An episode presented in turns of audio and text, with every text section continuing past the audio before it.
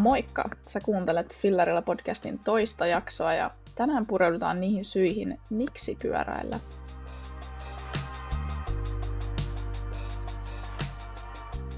Ihan aluksi mä haluaisin vielä muistuttaa, että mulle pyöräily ei ole sinänsä mitään kilpailua, enkä mä mittaile aikoja, enkä vertaile kilometrejä muiden kilometreihin, vaan lähtökohtaisesti pyörä on mulle kulkuneuvo ja se on väline nähdä maailmaa. Ja tämä ei ole varsinaisesti mulle myöskään mitään kunnon kohottamista, vaikka se on ihan kiva plussa tässä, vaan kyse on oikeasti pelkästään siitä, että mä nautin pyöräilystä vaan ihan sikana. Pyöräilystä on tullut mulle tosi nopeasti elämäntapa, ja mä haluan nyt tässä jaksossa käydä läpi niitä syitä, jotka on johtanut siihen. Ehkä sulla on samanlaisia kokemuksia, tai sitten sä vasta pohdit, että pitäisikö ruveta pyöräilemään enemmän, mutta joka tapauksessa sä voit Instassa kommentoida, jos haluat lisätä tähän mun pohdintaan mitä tahansa. Mutta nyt voitaisiin mennä aiheeseen. Mä tosiaan listasin viisi syytä, miksi mä pyöräilen. Ihan ekana, kaikista tärkeimpänä tulee vapaus. Mulle pyöräily on yhtä kuin vapaus. Mulle pyörä on oikeastaan sitä, mitä monelle auto ja autoilu on. Moni varmaan muistaa sen tunteen, minä mukaan lukien, kun sai ajokortin ja sitten lähti ekoi kertoa ajelemaan autolla yksin tai kavereiden kanssa. Mutta vitsi mikä fiilis. Sä hyppäsit auton kyytiin ja sitten sä vaan ajelit kavereiden kanssa ilman päämäärää. Ja sitten tuli jotenkin sellainen fiilis, että koko maailma on vaan avoin. Mutta jotenkin mä en enää autoilusta saa sitä samaa fiilistä. Että nyt mä saan sen pyöräilystä. Mä en tiedä mikä siinä on. Ehkä se tuntuu jotenkin liian helpolta sit, tai sitten... Siitä ei tule mitään sellaista niin kuin saavutuksen tunnetta, mutta toisaalta tämä mun listan toinen asia voi olla myös syy siihen, miksi sitä fiilistä ei enää autoilusta tule. Eli toisena syynä, miksi mä pyöräilen, on se, että pyöräily on niin kokonaisvaltainen kokemus. Sulla on oikeasti kaikki sun aistit käytössä. Yksi mun lemppariasioista on keväisin, eli just nyt, kun linnut rupeaa laulamaan. Ja kun mä jokunen aika sitten asuin Porissa, mä löysin semmoisen polun Kirjurin luodosta.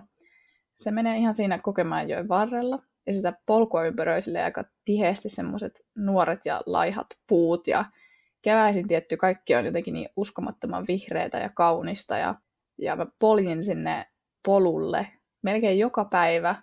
Se oli sellainen joku kilsan pituinen lyhyt polku, ihan vaan sen takia, että mä pääsin kuuntelemaan sitä ihan hullun hienoa linnunlaulukonserttia.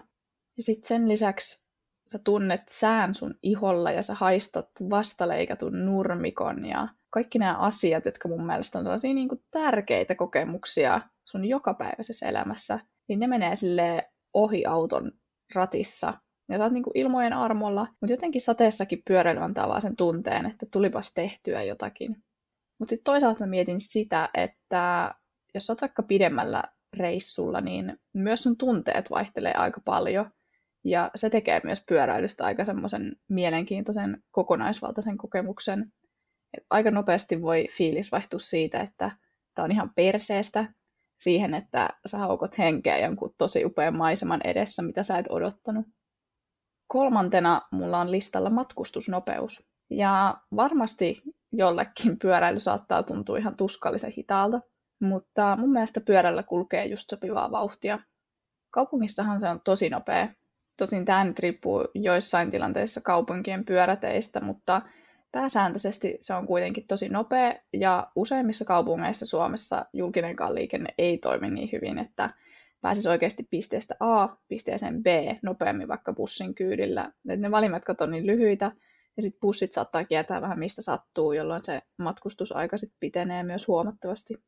Ja sitten pidemmillä reissulla, jos lähtee vaikka pyörämatkailemaan tai bikepacking-retkelle, niin silti se nopeus on just sopiva.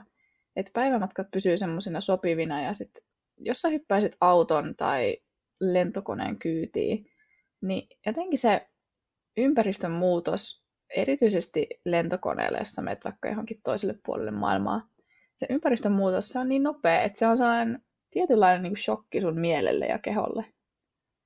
Sitten mennään neljänteen kohtaan listalla, joka on seikkailu.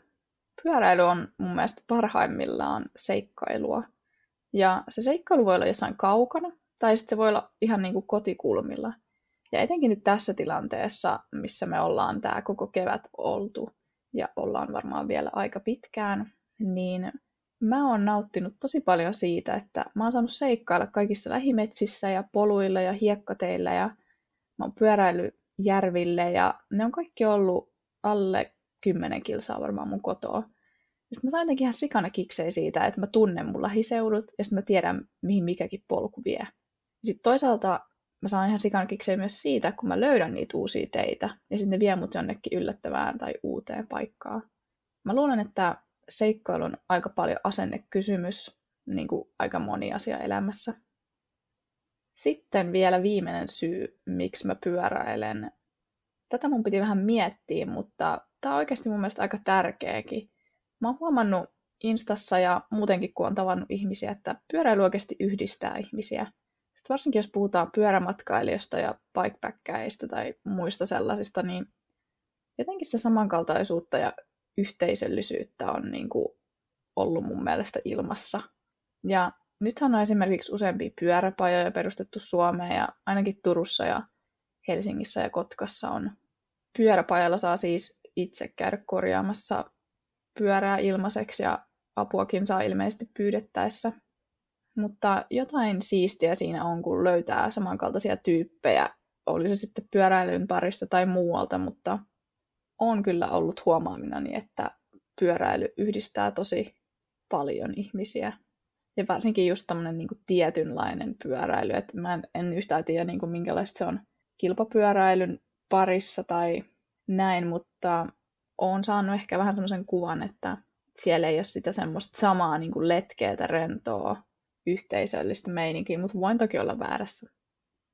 Mutta joo, nämä viisi syytä, vapaus, kokemukset, nopeus, seikkailu ja yhteisö, niin ne nyt on ainakin vaikuttanut siihen, että pyöräilystä on tullut mulle elämäntapa, ja ehkä joku voisi puhua jonkunnäköisestä pakkomielteestä, mutta tykkään ehkä tuosta elämäntapa-sanasta enemmän. Mutta hei, kiitos kun kuuntelit tämän jakson, ja jos tuli mitä tahansa mietteitä mieleen, niin jätä Instassa kommenttia. Seuraavassa jaksossa puhutaan tämän vuoden pyöräilysuunnitelmista ja siitä, että miten tämä epidemia vaikuttaa niihin. Sen lisäksi puhutaan mun ja teidän suosikkilähiseutukohteista, joten jos sulla on joku suosikkipaikka, jonka sä haluaisit esitellä muillekin, niin pistä Instaan, niin mä pistän Instaan jossain vaiheessa kyselyä, johon sen voi sitten muillekin paljastaa, ja mä käyn niitä tässä seuraavassa jaksossa läpi. Mutta kiitos kuuntelusta ja moikka!